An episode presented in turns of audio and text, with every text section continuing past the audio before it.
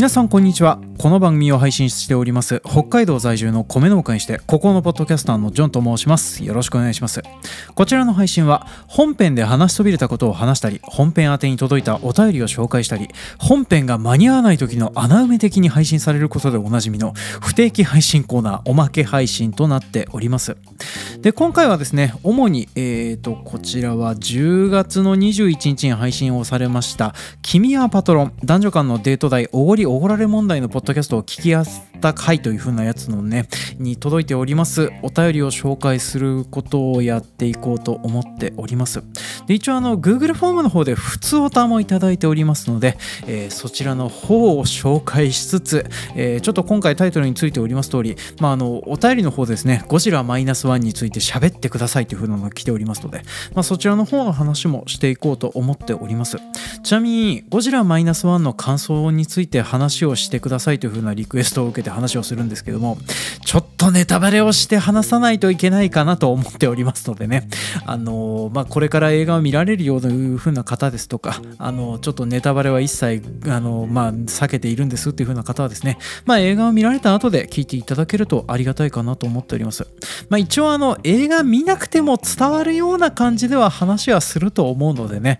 まあ、多少のネタバレぐらいだったら別にいいかっていう風な方はですね、まあ、そのままお付き合いをいただけるとありがたいです。では先にですねちょっと君はパトロン会についてるコメントの方からご紹介をさせていただこうと思います、えー、X のアカウントネーム星テレクスコさんよりコメントいただいております。本論からわざと離れるんですけどあれやりたいですよね。女の子が中座した間に会計を済ませるイキリムーブ。めっちゃ受け悪かったので二度とやるもんかと思いました。一人動かりは良くないねという風なお話です。って風な感じでコメントをいただいておりました。ありがとうございます、まあ、私あのそれバリとやっていたんでねあれイキリムーブなんだっていう風なのをちょっとあの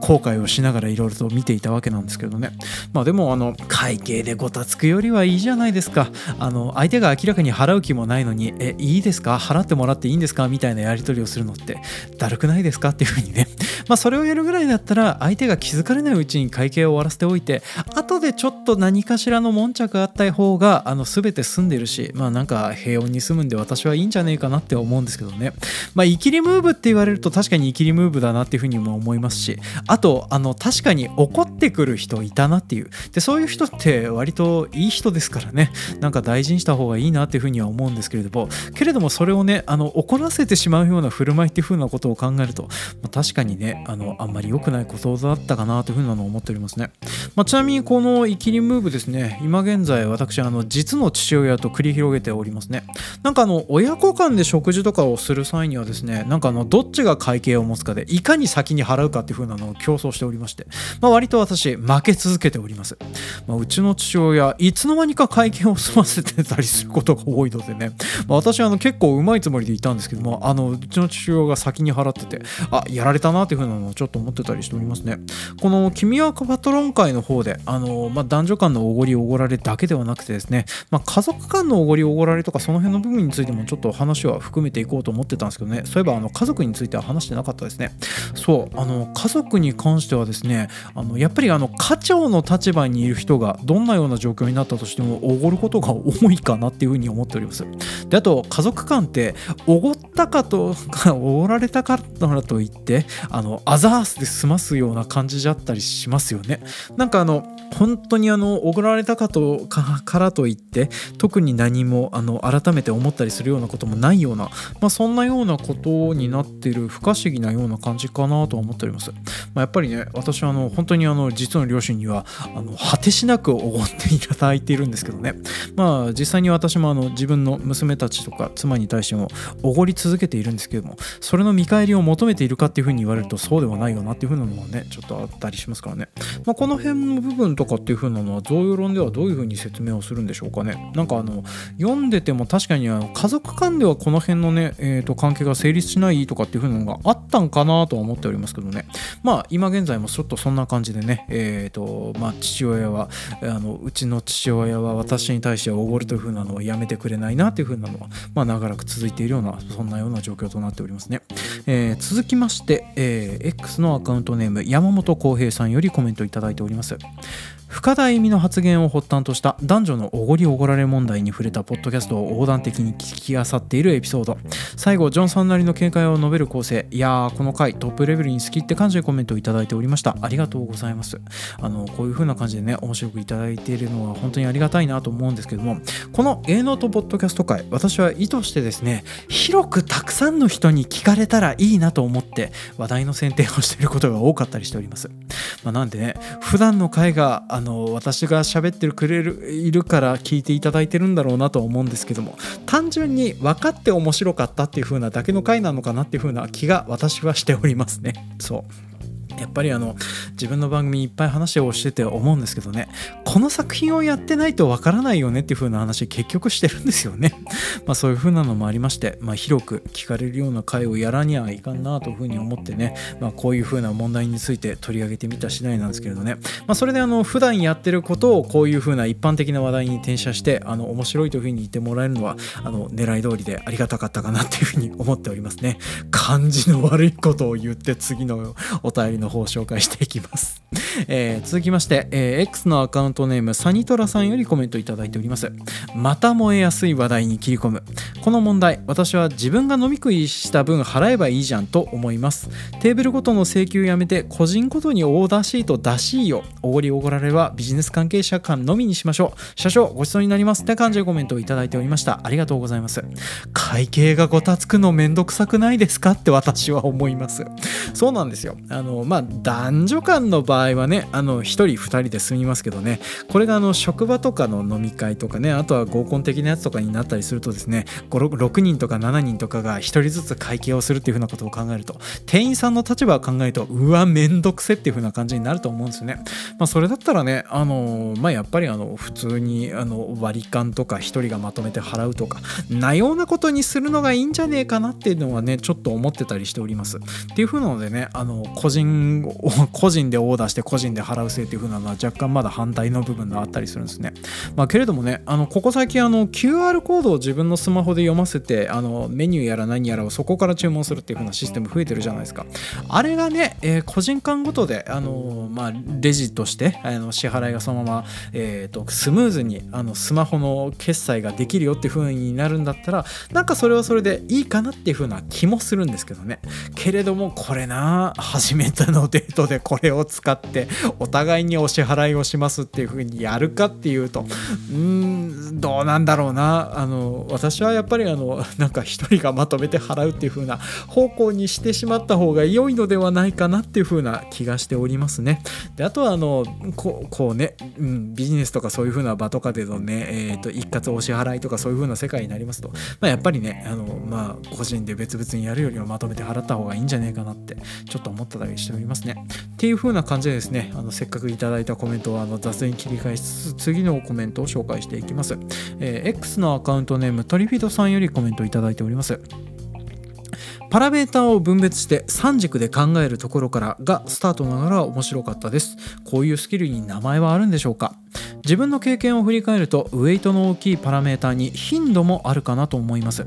あとギャラ飲みが成立する条件のお話も面白かったです。自称や揶揄でしかないプロ何々と成立するプロ〇〇の違い。発展系でプロオーラレイヤーやレンタル何にもしない人についてテーマ立てされることがあれば聞きたいです。というふうな感じでコメントいただいておりました。ありがとうございます。まあ、一個ずつ答えていきましょうか。まずはあれですね。えーとこう。そう A ノートポッドキャスト界でですねたくさんポッドキャストを聞くようになってあの新たにできるようになった技能の話からちょっと話をしておきますけれどもね、まあ、やっぱりあのたくさん同じ話題について網羅的に聞いていくとですねこの人とこの人と喋ってることが同じだなっていうふうに思うようになってくるんですね。でやっぱりそういうふうにあの広く類型化して分類化していくとですね、まあ、あのある程度カテゴライズができるようになるようになーっていうふうな気がしております、まあ、なんでねこれはあの比較た比較していくとかこの話題についてこのの人どう話してるとかっていう風な分類をしていけばあのおのずとできるようになってくることかなと思います。だからスキル名って強いて言うと類型化とか分類とかそういう風な話になるんじゃないかなって思うんですよね。であともう一つ、えー、自分の経験を振り返るとウェイトの大きいパラメーターに頻度ね。頻度はあると思いますね。で頻度ってあの多すぎると当たり前になっちゃうんですよね、まあ、だからこの人は何も言わなくてもおごってもらえる人っていう風な感じになってしまうとですね逆にあの関係性としてはそれ以上発展しなくなるのではっていう風なそんな感じがしますね。あの足長おじさんがずっと続く限りはあの足長おじさんを雑に扱うようになってくるっていう風なねあの要求が過度になってくるっていう風な感じになるんじゃねえかなと思います。だからあの港区女子がそういう風なのを利用してるっていう風なそんな感じなのかなと思いますね。あとはあの何て言うの？見返りも求めずにただただおごり続けていくっていう風な状況が続いてしまうとですね相手を港区女子化させてしまうという風な、まあ、そんなようなこともあるのかなと思いますからね。あんまりにもおごりすぎるっていうのは良くないのかなっていうのはちょっと思ったりはしましたね。であとはあのギャラ飲みの成立する条件の話とかもねそうなんですよ、まあ、結局のところ相手の立場の方がね上というか、えー、自分と一緒にいてくださっているっていう風な状態にしちゃうとですねなんかあの安上がりで済ませても成立したりとかあとは相手に逆におごってもらったりっていう風なことが発生するって話なんですけどね、まあ、確かにあのプロゴラレイヤーさんとレンタル何もにもしない人っていう風なあのあれについてはですね、まあ、ほぼ似たような感じかなと思っております、まあ、ただレンタル何にもしない人はここ最近はねお金を取るようになってたそうですね。あの離婚調停の後のね養育費の支払いとか大変なのかなっていう風なのはあるんですけどまあそんなようなことをやられてたりしておりますし。で今回の例で言えばプロゴラレイヤーさんがそうなのかなと思っております。で、ね、分からない人のために一応説明しておきますとこのプロゴラレイヤーさんなんかあの X とかでね活躍されてるのを見たことがある人もいるかなとは思うんですけども何の仕事をしてる人って言ったらいいんだろう。私はあのライターって言った方がいいんじゃねえかなって思ってはいるんですけどね。でこの人はどういうふうなことをやってるかというといろんな人に飯をおごってもらってでなおかつおごってくれた人の話を聞いてそれを面白おかしく X とか各種 SNS の方でツイートしたりなんだりするというふうなのでインプレッションを稼いででそしてそれを本にしたりしなかったりっていうふうなことをやってる人なんですね。でこの人の場合はこういうふうなことをやっていてこういうようなお話を聞いていてそしてそれを広めてくれるよというふうな人なのであのまああのこの人におごっていいことがあるよっていう風なのが社会的に知れ渡ってる結果仕事として成り立ってしまってるという謎のねやつだったりしております、まあ、だからあのギャラ飲みとかこういう風なのっていう風なのでまあ確かにあのこの、えーと、インフルエンサーであるっていう風な価値があるおかげで、えー、一緒になってあの座って飯を食ってもらってることで価値があるっていう風なところで、まあ、確かにこの人は同じかなっていう風なのはね思ったりしております。ちなみに私あのこのプロゴラレイヤーさんポッドキャストを実は配信されてたりするんです。といってもですね内容はあのツイキャスで適当に喋ったやつを特に内容とかの紹介もせずにポッドキャストに上げているっていう風なのが8本ほどあるんですけどね。一応あの調査の訴状には上ったんですけどもあの話してることが結構取り留めもなくてですねなんかあのまとめて聞くのきついなっていう風になってちょっと今回はねスキップしたりはしてたんですけどね。まあでもあのこのテーマで掘ってくるのであればちょっとプロ奢ラレイヤーさんのポッドキャストあのまあ8本ぐらいしかないんですけどね聞いとくれば面白かったのかもなと思うんですけども。でもなんかねあの1本聞いた感じではそんなにあの目新しいことは喋ってねえなっていう風な感じがするんですね、まあ、それだったらプロ奢ラレイヤーさんについて書いてあるあのノート記事とかそういう風なのを掘ってった方が面白いかもなと思っております。であとねプロ奢ラレイヤーさん自身がですね贈与論を読んでその贈与論についていろいろ書いてるっていう風な、えー、ノート記事とか売られてたりしておりますし。あとプロ奢ラレイヤーさんを現代の妖怪に見立てて民俗学的に分析されてるっていう風な人のノートとかがあってこれ結構読んで面白かったんですね。まあよろしかったらちょっと読んでみてもらえるといいんじゃないでしょうか。っていう風な感じで人に投げる形ですね。あのプロ奢ラレイヤーさん。うんちょっとこれをこの人だけを取り上げるっていうのはなかなかなんかちょっと足りないんですよね。こういうようなね謎のお仕事をしてる人がもう何人かいたらちょっと上げようがあるんですけどね。っていう風に思ったところでちょっと次の方のコメントを紹介していきます。えー、っと X のアカウントネームタコの枕さんよりコメントいただいております。いつもありがとうございます、えー、面白いおごりエピで言えば浅草キットさんの社長会。たけしさんへの恩返しでご飯をおごりたいけど上下が逆になってしまうので彼を駆け出しの芸人に認めて成立をさせるというようなことをやってました。帰宅後魔法が解けたたけしさんは渡されたタクシー代を神田に上げてたそうです。ところでなぜジョンさんはこのテーマが気にかかったのかしらって感じでコメントをいいておりました。ありがとうございます。まあ、そうですね。あの浅草キッドさんのやってるこういう風なやつ。あのいいお話ですね。あのまあえーと、相手の立場を一旦下げることによって上下間の逆転が起こってもおかしくないおごり行為を成立させるというねあの民族学というか人類学に照らし合わせてもあのかなり正しい手法でね 成立させているっていう風なところがありまして、まあ、非常に面白かった部分かなと思います。でこういう風なのをねあの本人に嫌がられずにスムーズな形でやった結果おごってもらったっていう風なのでねそれはたけしさんもあのタクシー代を神棚にあげるっていう風なのをやりりますよね。なんかやっぱりあの芸人さんのこういう風なね、えー、と相手を気遣ってそのお返しをあげたりプレゼントしたりするとかっていう風な方式の部分。あんまり表に出ることはないんですけどね。なかなか面白いことをやられてたりしますよね。なんかあのやっぱちゃんとあの理由をつけてあの受け渡しがしやすいようにあのこういう風なのをやっていくっていう風なのもなんか芸の一つだったりするんでしょうかね。落語家さんとかのエピソードとか聞いてると大変そうだなっていうかめんどくさそうって思うんですけどね、まあ、けれどもこういう風なのをスムーズにできるっていう風なのが多分なんかつながりがあるような部分になったりするんでしょうかね。あちなみにあの私がこのテーマを選んだのはですねなんか広く一般に聞かれるような話題を話したいなっていう風に 思ってたところがあったからっていう風なのがメインの理由だったりはするんですけどね、まあ、けれどもあのもともと私あの人類学が結構興味ありましてね。でそして興味を持ったきっかけっていう風なのが、えー、農業者関連の団体でご講師を包まなければならない理由っていう風なのが全く釈然としなかったからっていうのがありまして、まあ、それでもともと調べてたからっていう風なのがあったんですね。で今回こういう風なことをやれば話せるかなという風に思いまして、まあ、今回話して喋ってみたんですけどね。面白く楽しんでいただけたら何よりだったかなとは思っております。ただ人類学って多分こういう学問じゃねえぜっていう風なところだけはね 付けを助けおかないといけないんですよね。まあ、一応見立て的にはこういう風な感じで読み解くことができるんじゃないでしょうかってことは言えるんですけどもこうだからこうだっていう風なことは言えねえかなとは思いますね。まあ、だからなんか行動経済学的なね使い方とかそういう風なことっていう風なのはできなかったりするので、まあ、その辺はねあのまあ、ご了承いただけたらありがてえなとは思っております。まあ、けどね人類はこういう風なことをずっとやってきてるから多分こういうようなあのなていうの儀礼的な振る舞いっていう風なのを取り込んでいくとそれなりに通用することはあんじゃねっていう風なのね私は結構思ってたりしておりますね。それこそね呪術とかそういうやつとか、まあ、その辺とかは割とあの現代においても多分なんとかハックとかっていう風な名前だったりあと構造経済学的に説明がつくような感じにはなってるとは思うんですよね。まあそういう風なのを取り入れておくとですねそれなりに人生が豊かになったりならなかったりっていうのもありますのでね、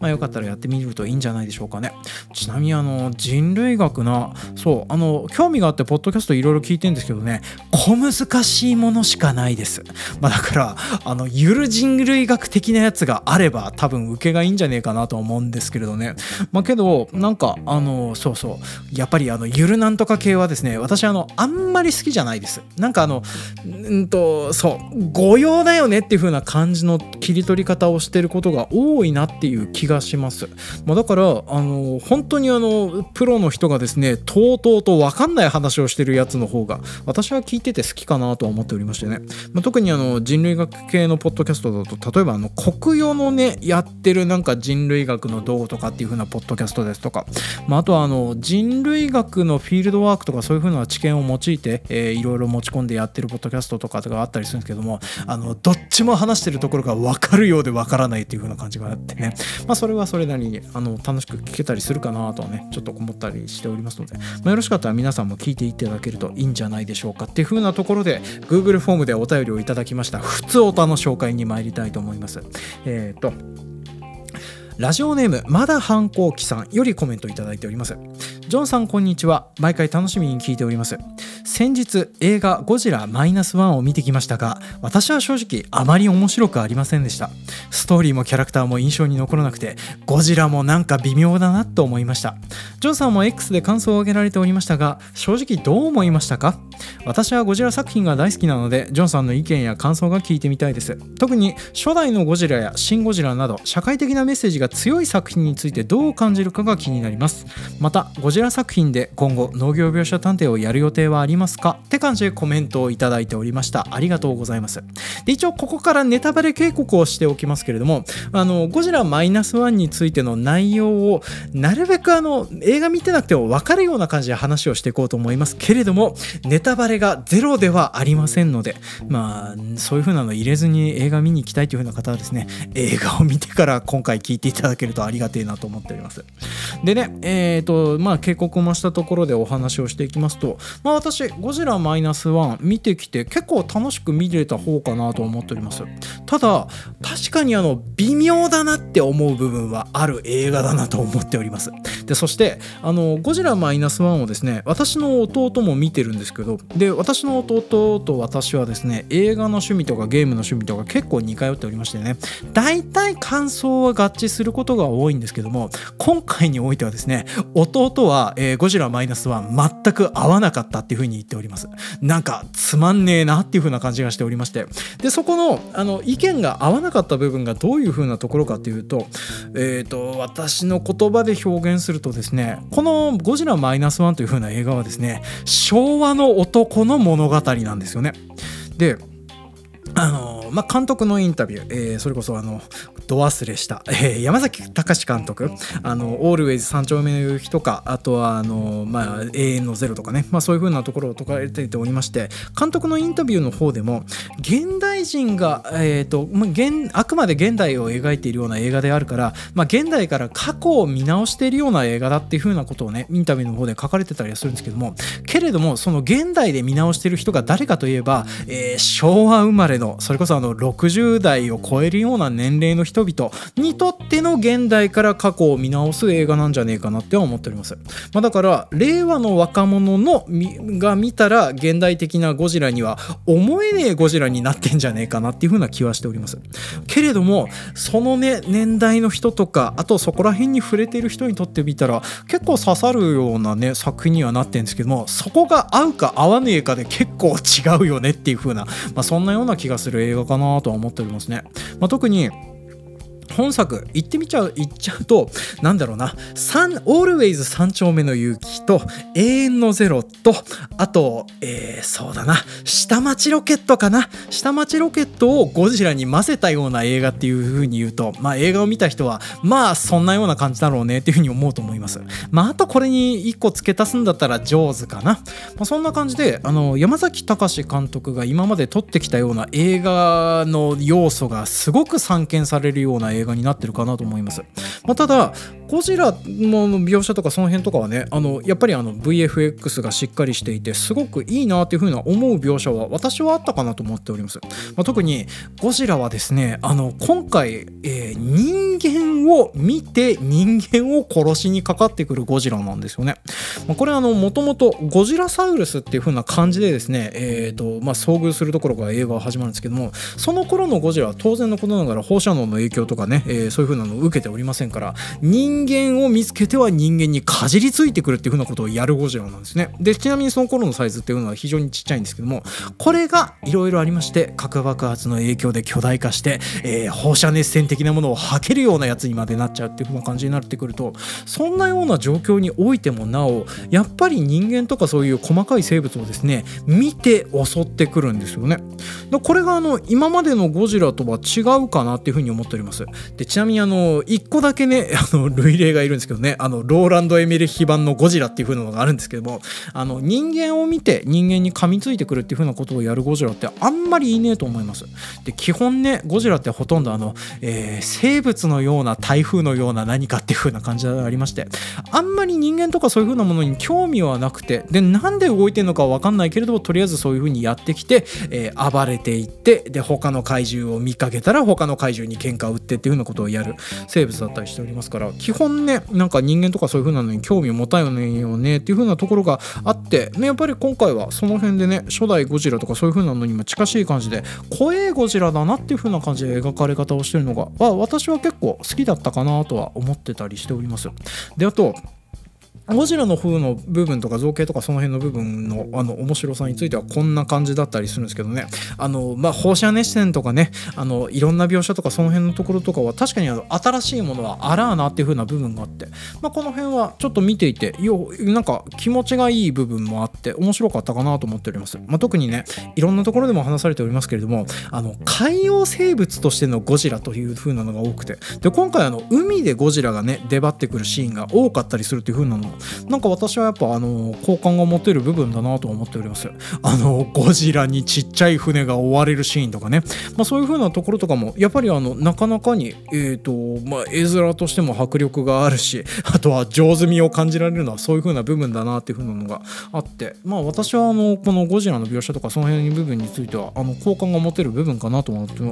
ております。であと本作はその下町ロケットになっちゃう部分を除いてはですねあの日本映画らしい日本映画っぽくしてるんだなっていう風な気がしてます。あのそれこそあの、えーと、昔の古い映画とかの喋り方とかそういう風なものをやってたりとかあとえー、そうですね。なんかあの山崎隆監督のあの例えばの「ドラ泣き」ですとかそういう風な感じをね泣かせる感じにしていて邦画特有のがなったりなんだりするような絶叫してセリフを言い合うようなやつっていう風なのが今回は随分と抑制してるんじゃないかなっていう風な気がしてます。なんですけどねやっぱりあのあの怒鳴ってたりがなってたりするところが多いんですよ。多いんだけれどもそれでもなお抑制した作りになってるかなと思います。でこれはのギリギリのラインを狙ってやってきてるなっていう風な感じのバランスなんですよね、まあ、だからあのそういう風なえっ、ー、とまあ叫び声を上げる系の演技がお好きな皆さんと私の好みとのギリギリのラインの方を狙ってきていてちょっとアウト気味かなっていう風な感じになってるんですね。でそれはそれで私はあの出来としてはすごく好きかなと思っております、まあ、特にこういう風なシーンでねあの感情をあらわにするのは今回はあの神木隆之介君がやってる役がそうなんですけれどもこの役が結構あの声を出そうとするんだけど出せないっていう風な感じのね慟哭をしたりとかするようなシーンが多かったりして私はその辺の部分で好きだなとは思っておりますね。で特にあのまあ、絵が締まるなっていう風な感じになってくるのがですね例えば、えーと、安藤サクラさんとか、えー、吉岡秀隆さんとかあとはあの佐々木蔵之介さんが出てくるあたりからですねなんか途端にあの雰囲気が良くなってくるんですよね。日本映画っていう風な感じの。そういう風な映画を見てた頃を思い出すようなセリフ回しとか雰囲気とかっていう風なのが出てきて私はあのあの辺の俳優陣の演技とかっていう風なのは結構好きで見れてたかなとは思っております。であとねダサいセリフ回しとかねそういう風なのが出始めるっていう風なのもまあ昔の映画っぽくしてるからそれはそれでいいんじゃねっていう風な気がするんですけどね。あのなんかやっぱりあの年配の方とかはあのこの辺のセリフ回しダサいみたいなことを言われておりますけれどもあのあまりにも古すぎてダサすぎると逆にかえって新鮮になるよねっていう風なところが、まあ、私の年代だと起こってるかなという風に思いながら見てたりはしておりましたね。なんですけれどもあのやっぱりあのこういうこの辺で面白く見れる部分もあって受け入れられる素養がある人はそういう風な感じで受け入れられちゃうんですけども合わねえなっていう風に思ってくるのがですね私はあの下町ロケットが始まってくるところかなという風に思っております。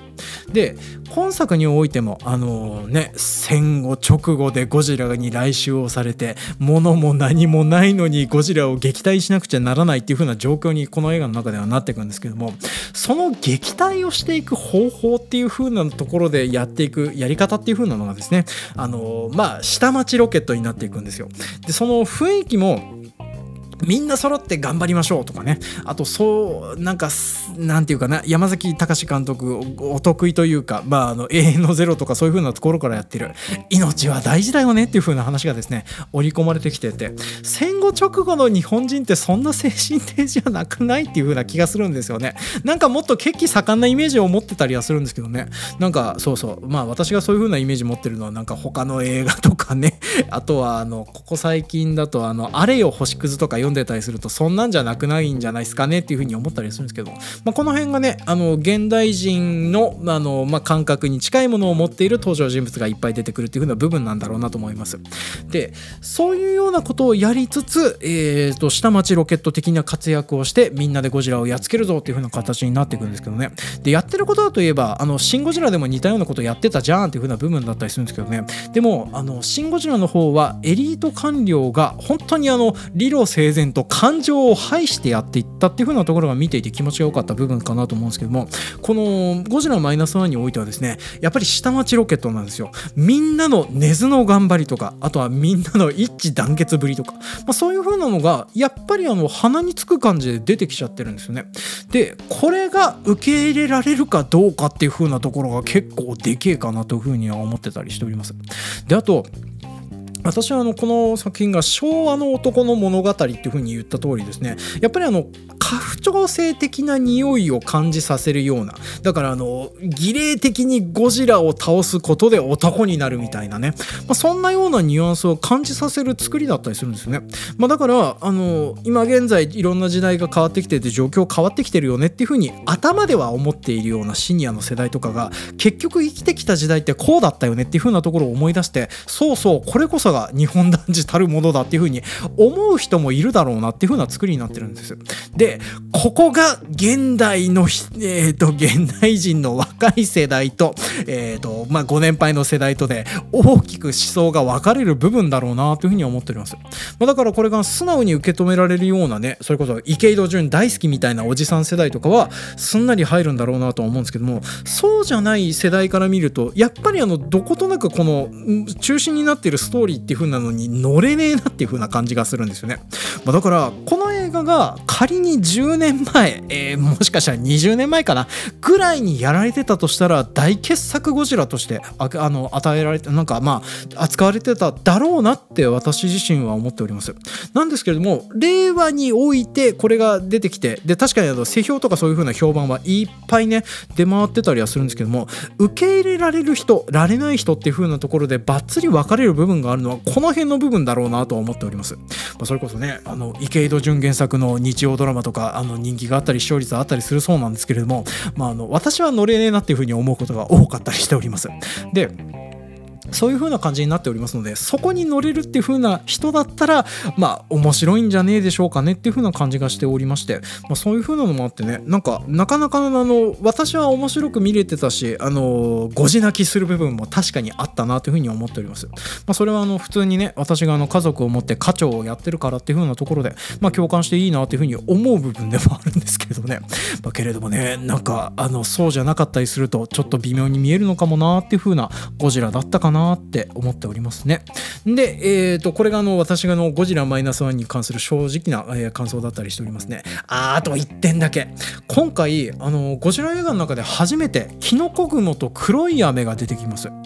でこれねゴジラの中で初めて描いてでそれを描いただけでその後のことっていう風なのは本作の中では特に語られてなかったりするんですけどもこれが例えば次回作この続きで作られてたとして描かれることは何かっていうと、えー、黒い雨による放射能汚染とかあとはその後遺症による影響ですとかあとは時代的には公害とかそういう風なものが入ってくるのかなとは思うんですけどもそれを現代の映像技術とかそういう風なもので見たいかって言われるとちょっとあれだなっていう風に思うしであとやっぱりこの辺の部分を扱うのはどうなのかなっていうエンタメとして見れるような代物になるのかなっていう風なところがちょっと不安だったかなとは思っております。けれどもなんかギリギリのところを攻めてるっていう風なところはねすごいなーという風なのだけちょっと思ってたような感じとなっておりますね。でえーと、あと他の方で答えてないような部分だといえばですね、そう、シン・ゴジラとか、初代のゴジラとかの社会的な側面の感想ね、えー、そうですね、こ私はですね、ゴジラって基本、あの、怪獣プロレスするもんでしょっていう風な頭でおります。まあ、これはあの、平成ゴジラから私触れてて、で、物心ついて一番最初に見たゴジラっていうのが、えー、ゴジラ対ビオランテなんですよね。で、ゴジラ対ビオランテ見られた方だったらわかると思うんですけども、話がよくわかんないじゃないですか。あのどんな理由があったら沢口靖子とバラとゴジラ細胞を混ぜ合わせて怪獣を作ろうって思うんですかねっていう。あの何回見ても理由が分かんなかったりするぐらいですね。なんか変な話だなとは思うんですけどけれども私あれ好きだったりするんですよ。でその後のゴジラ VS シリーズとかずっと見てきて育っておりますからだからあの特にテーマ性のあるようなものとかに触れたのはあの実を言うと大人になってからだったりするのでね。なんか大人になってから見るとその辺の部分でねああの受け取るものとかは確かにあったりするなというふうには思っております、まあ、特にね初代のゴジラとかも見て思うことはといえばあのそう初代のゴジラは動きがゆっくりだからの余計に怖いなっていう。だからの怨念じみてるようなね感じがするんですよね。そうあの いろんな戦争とかあとは原爆の放射能とかそういうようなものに対するメタファーがっていう風なのがねいくら何も読み取れるようなすごく怖い顔をしてるゴジラだなとは思いますけれどもね。でもそれ以降のゴジラって基本やっぱりあの怪獣プロレスの方向に流れていってしまっているので社会的なテーマがついているものと言われると 言われるとそうでもねえよなっていう風な気がしてしまうんですよね。だから異常なのがシン・ゴジラとかあとはあの平成一発目のゴジラとかかな、まあ、やっぱりあの初代ゴジラをリブートしますっていう風になるとその当時の世相とかを入れ込んだような作りになるよなっていう風なのは確かに思ってたりしております、まあ、やっぱり私が世代的に見てるのはあの平成の無印あのバーサスシリーズになる前のゴジラね。それとかはあの当時の、えー、冷戦末期となっておりますからアメリカとソ連があった頃のお話をされておりまして。でそして、えーとまあ、あの核爆弾を使うか使わないかっていう風なところを描かれてたりしてたのが、まあ、結構面白かった部分かなと思っております、まあ、ちなみにその平成ゴジラをあの見る前に私あのギャレス・エドワーズ版のゴジラを見てたりするんですけどもあのそれがあの平成ゴジラのアンサーになってるっていう風なのをここ最近気づいたりしておりましたね。そう。平成ゴジラの中ではですね自国に核兵器を落とされる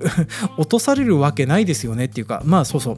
えーと、ゴジラに対して核攻撃が行われようとしていてでそしてそれを止めるために、えー、各国の、えーと、大使館とかそういう風なのに説得するワードとして自国に核兵器を落とされて普通でいられるわけありませんよねっていう風なのを、えー、それぞれコンコンと説明して核兵器の攻撃を止めるっていう風なのをあの、まあ、平成ゴジラの中では描かれていたんですけどもこれがギャレス・エドワーズ版のゴジラだとニューヨークに上陸したゴジラとムートンの卵に対してですね、えー、あの躊躇なくホワイトハウスは核攻撃を仕掛けるという風なのを描いてたりしておりまして、まあ、そのアンサーとしてあれがあったんだなというふうに思うと、まあ、ちょっとあの政治的なというかあの核にとかそういうの辺の扱いに対する発想の違いやら何やらが見れて面白かったなというふうな部分はあったりしますね。まあそんな感じであの社会的なメッセージなそうゴジラに対してはどうしてもあったりすると思うんですけどね。でもこればっかりにこうでするよりは私はあのバーサスシリーズのような怪獣プロレスの方が見ていたい部分はあらーなっていう風なのがあったりしますね。